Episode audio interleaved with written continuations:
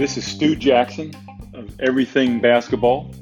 It's good to be back with you on our sixth episode of this podcast. And once again, I want to thank you for taking the time to listen. We're going to go through a variety of different subjects uh, today. Uh, first, I want to talk a little bit about none other than Shareef Abdur Rahim. Then I'd like to talk about my very bad relationship with the three point shot. And next, do a little bit of a follow up on the Joel Embiid and Jimmy Butler trade. Some interesting things that uh, I want to get into there. And then finish it up with some miscellaneous items around the league. But first, on Shareef Abdur Rahim, you know, I was sitting here uh, this evening it's been a little bit of a, uh, a bittersweet day in that um, today would have been my mother's 85th birthday. Unfortunately, uh, my mother passed away on her 80th birthday, exactly five years from today. That's right, she passed away on her birthday, her 80th birthday. So it's been a little bit of a uh, celebration and yet uh, a little bit melancholy. And that all went out the window. I just received a call from none other than Shareef Abdur Rahim. Uh, Shareef and I have a history that dates back to 1996, uh, when at the time I was the president of the Vancouver Grizzlies, and I drafted Shareef uh, to the Grizzlies following his freshman year at uh, University of Cal in Berkeley. Uh, he was the real cornerstone of the expansion franchise in Vancouver. Uh, and I reflected back after hanging up from his call about why I drafted him. Uh, he was very talented forward, about 6'9, could play a little bit inside, play a little bit outside. Uh, he was young at the time. So I was basically drafting him on his potential. But more importantly, reflecting back, I drafted him also on his character. Uh, I thought that personally he was the type of player that was not only talented enough, but the type of person that could withstand the rigors of the NBA and all that came with it. And uh, certainly he didn't disappoint. Um, he had a great career um, not only with the Grizzlies. Uh, eventually, he was traded to the Atlanta Hawks, and then eventually uh, traded to the Portland Trailblazers, and then signed with the Sacramento Kings as a free agent, and uh, ended his career uh, in 2009. Uh, during that time, he also was a gold medal, a gold medalist in the Olympics in Australia. Uh, and just his growth as a player, his growth as a man, has always been a source of admiration for me as he's been like a little brother to me, and I couldn't be prouder, you know, of his NBA career. But in 2010, he became the assistant general manager under Geoff Petrie, uh, one of the best GMs, at least in my opinion, that the NBA has seen. And you know, it's funny and a really indication of who Shareef is as you begin to understand who he is. When he became the assistant general manager uh, in Sacramento, uh, Geoff Petrie allowed him to also, uh, some evenings and, and on weekends, travel back and forth from Sacramento, California, back to Berkeley to finish up his undergrad degree at the University of California, which he did then in 2000, I guess it was probably 14, uh, he ended his stint with the Sacramento uh, Kings following an ownership change. And at that point, went to uh, USC to receive his master's uh, in business. Um, all this is great, great work by him, and a real testament to his work, work ethic, his perseverance, and his desire to um, you know enhance himself. but you know that that's of no surprise. I mean, he, I like the kid Shareef about his ability to overachieve, and certainly he he did that uh, in picking his wife Dee. Uh, they both now have three children. Uh, the oldest of which is Jabari, who himself looks like he's headed for a great uh, basketball career. So the reason I'm telling you all this is one, in an effort to just share a personal story with me, but also to let you know that on December the 11th, 2018, which is my birthday, and coincidentally also Shareef Abdur Rahim's birthday, Shareef is going to be named the president of the NBA's G League. It's a great accomplishment. The NBA couldn't have picked a better man, and I'm sure that he will do a great job. So, happy birthday to Shareef, and all the best in your new position as the president of the NBA's G League. One thing I can say about Shareef is that uh, it's a relationship that I have cherished and I will always cherish. And it's such a happy note as I segue into this next subject, which is a very unhappy relationship that I have, and that is with basketball's three point shot.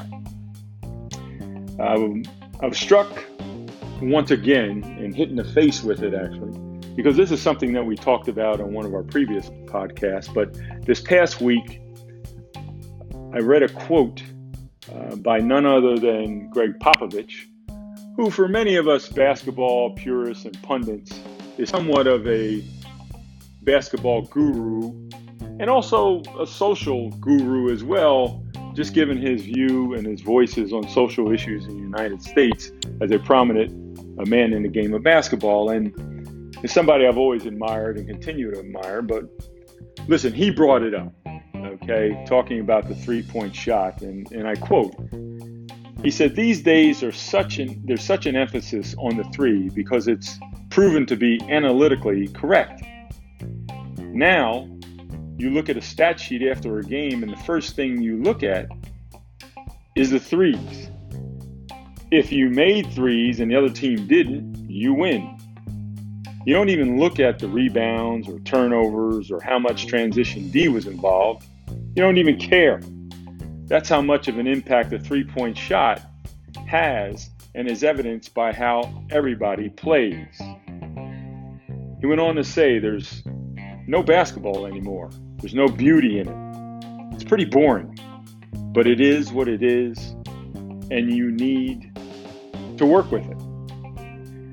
You know, as you watch Gregg Popovich's teams uh, with the Spurs play over the years, they've never focused or evolved into a style of focusing their offense on the three point shot. And this is evidenced by the fact, I mean, the Spurs this year, by example, ranked 29th, basically second to last in the NBA in the number of threes attempted at about 24 and a half per game. And they're also next to last in the number of made threes in a game at 9.4. Now, the interesting part about it, which really speaks to the value of the three point shot and how the Spurs utilize it, they're third in the league in three point shooting percentage at about 38%, which tells you while he's not a big proponent of the three point shot, uh, he's also not crazy and utilizes it, but he seems to make the three point shot at a very efficient level. The other thing that you know, you listen to Popovich over the past months, he's also been a little bit aghast, uh, not being able to necessarily do anything about it at this point, but he's not been very happy about the way the traditional big men seemingly are being phased out of the game. Uh, and on that point, uh, I happen to share his angst um, and, and agree with him totally. I mean, listen, this is nothing you haven't heard from me before. Uh, the three point shot has become more and more popular in, today, in today's NBA. Uh, this season, we've looked at some astonishing numbers. The average NBA team shoots roughly 31 three point shots per game, about two more than last season. And dating back, you know, nine seasons ago, they're up 13 more made threes per game. So it's pretty safe to say, in some ways, it's really taken over the sport. And it's not only at the NBA level, it's happening in college, it's happening in, in high school, it's happening globally. But the three point shot for, and yes, I'll say it, I'm a basketball purist, not ashamed to say it, it's okay. But there's something that's always gnawed at me about the three point shot because I can't figure out always why I don't like it as much as I do. So I've been on this quest to, you know, find out and listen to others and you know, look at the analysts and listen to other people talk about the three-point shot in an attempt to understand what bothers me so much about the shot and the way it's utilized in our game today. So I came across an article uh, by an NBA basketball insider and analyst, uh, Tom Haberstroh, who I respect a, a, lot, who broke down some numbers and you know got behind the myth of the three-point shot in an article this past week called "Lies, Damn Lies, and Statistics: The Confusing Analytics of the NBA's Three-Point Obsession." And what Tom did is he started to look at some of the reasons why, or their key data, why NBA teams win games. And what he found was surprising, and some of it not so surprising. For instance, you know, the most important stat in a traditional box score he found was field goal percentage. All of us basketball purists can rejoice. Yay! Because what he found out, and it's a little bit intuitive, if you shoot better from the floor than your opponent, you're probably going to win the game. In fact, teams so far this season are 246 and 69, or winning 78% of their games when they win the field goal percentage column on a box score. Now, all you really old school coaches and basketball purists, you want to sit down for this next fact. As Tom points out, the team that won the defensive rebound battle is the next most likely to win games. In the NBA this year, teams are 225 and 71 or winning at a 76% when they win the battle on the defensive boards. And if you aren't convinced about that, just look at some of the league's top defensive rebounding teams like Milwaukee, the Clippers, Philadelphia, and Portland, all in the upper echelon of the standings this season.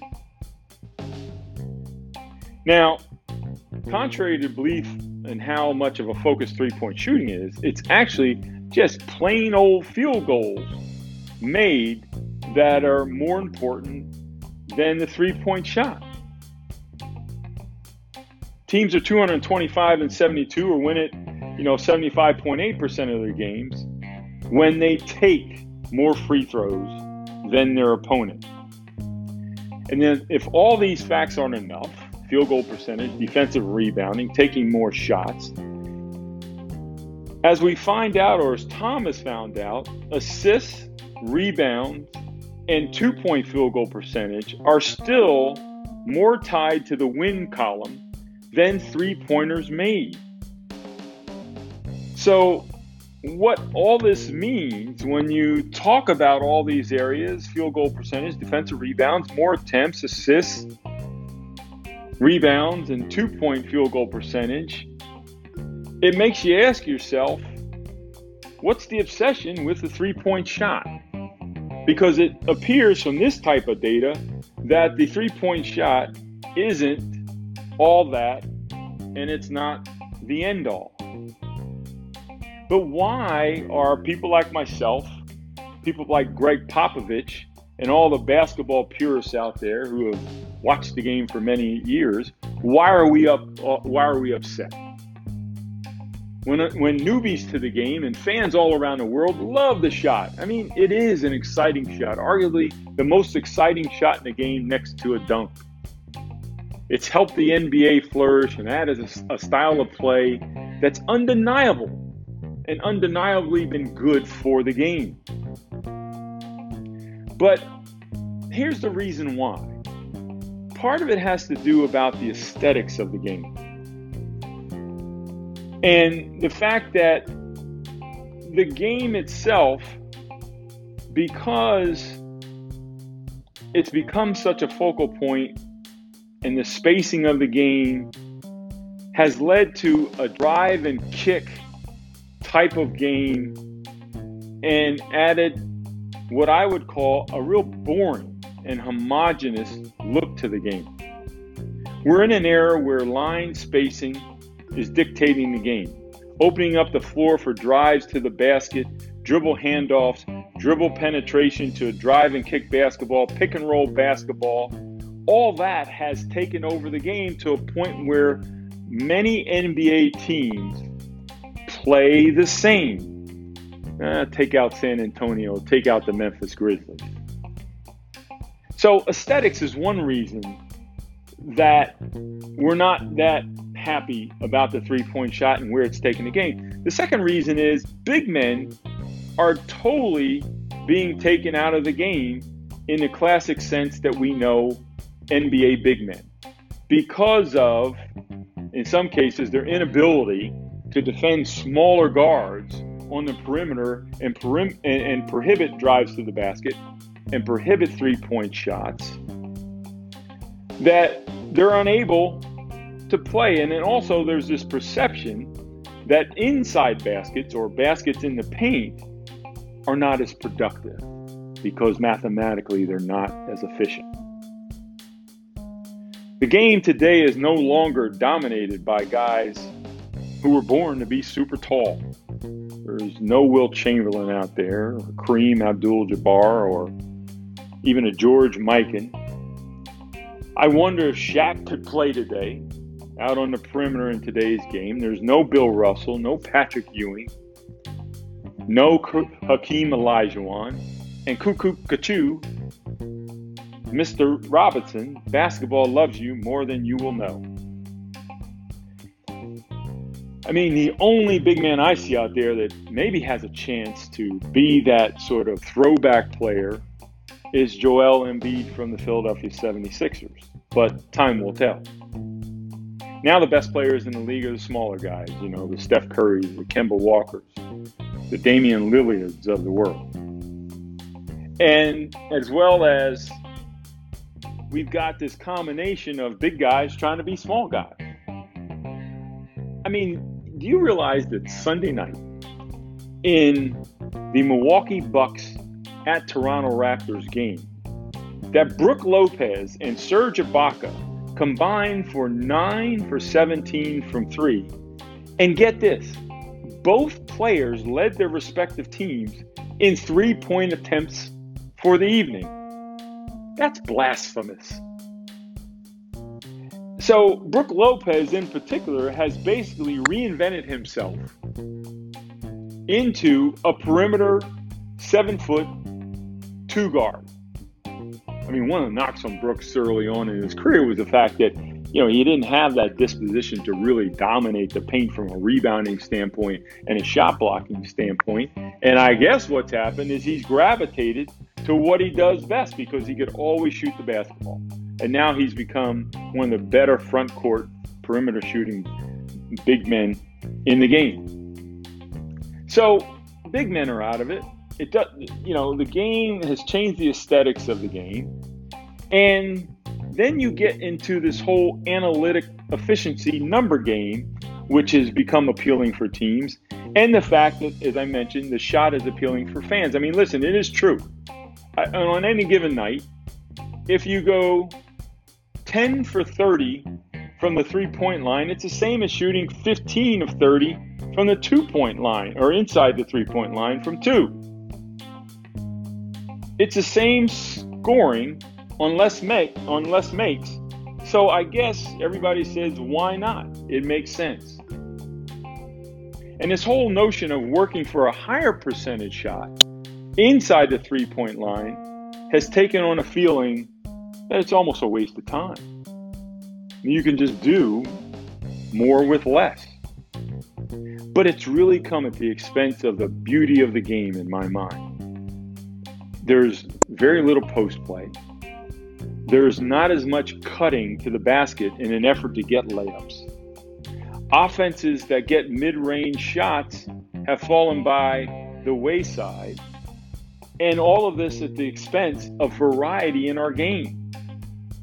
So, in lieu of the achievable numbers gained by shooting threes off of pick and pops and pick and rolls with a pitch out to the three point line, fast breaking wings that space the floor out to the three point line, ball reversals, and corner threes, in lieu of all that, this is what we get is a three point shooting game. And that's really what I think, and I don't want to put words in his mouth, what I think Gregg Popovich is. Re- referring to when he speaks about the homogenous boredom of the game.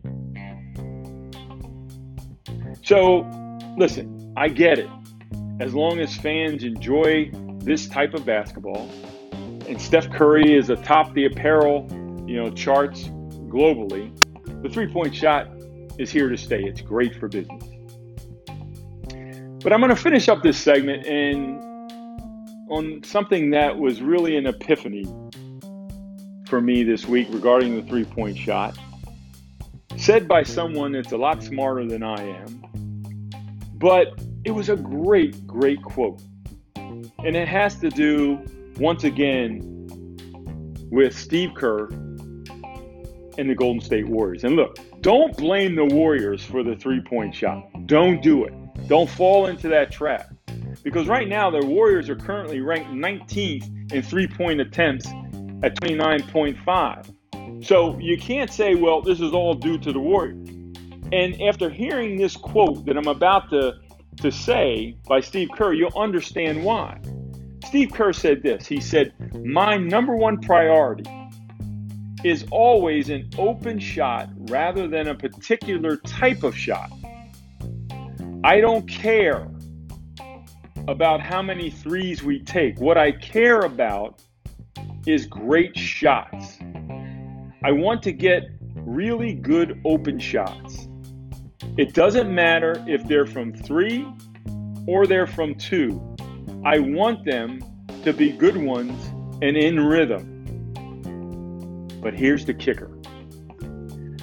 He says, I'm not convinced math is everything. I'd rather go six for 12 from two and have the other team take the ball out of the net six times than four for 12 from three and have to deal with eight fast breaks. Wow, that's it.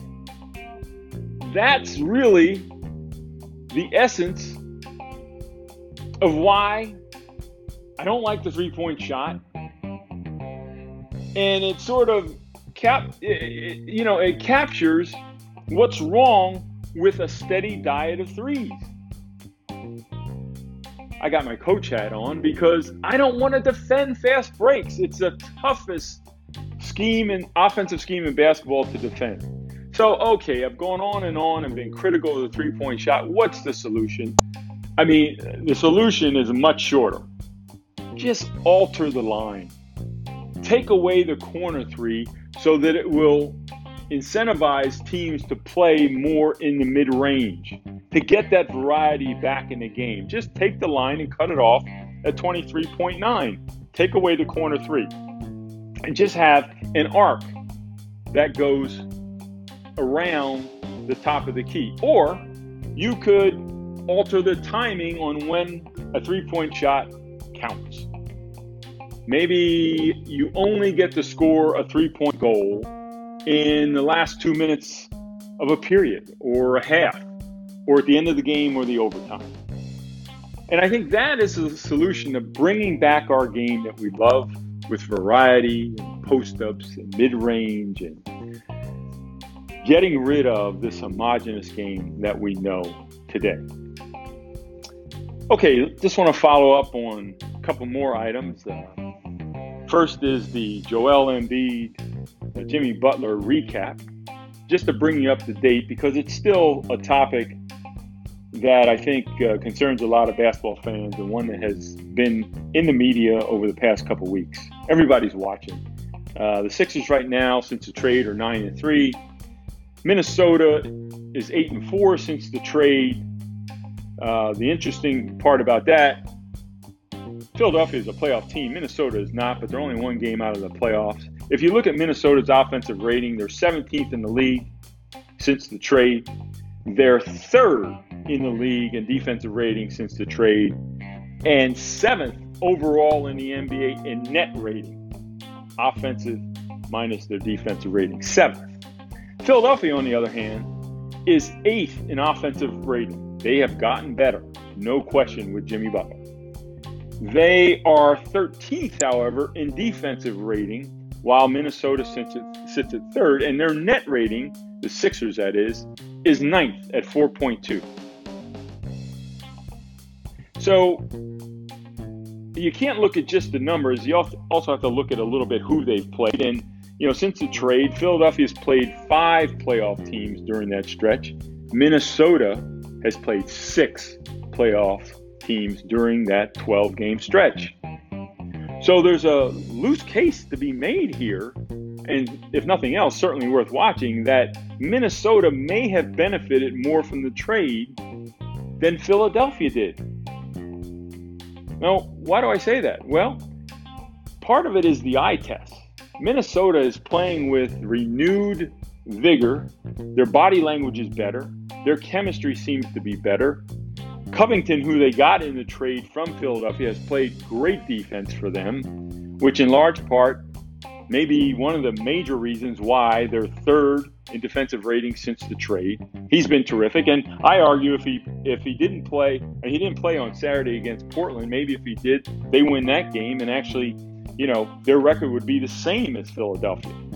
Karl-Anthony Towns is back to playing at an all-star level. His numbers aren't that drastically better. He's averaging about a point more per game, about half a rebound more per game, uh, about the same number of assists, but the, the energy and leadership that he's exhibiting once again is evident on the floor. Butler, on the other hand, has been great for Philadelphia, particularly late in games. He already has two game winners.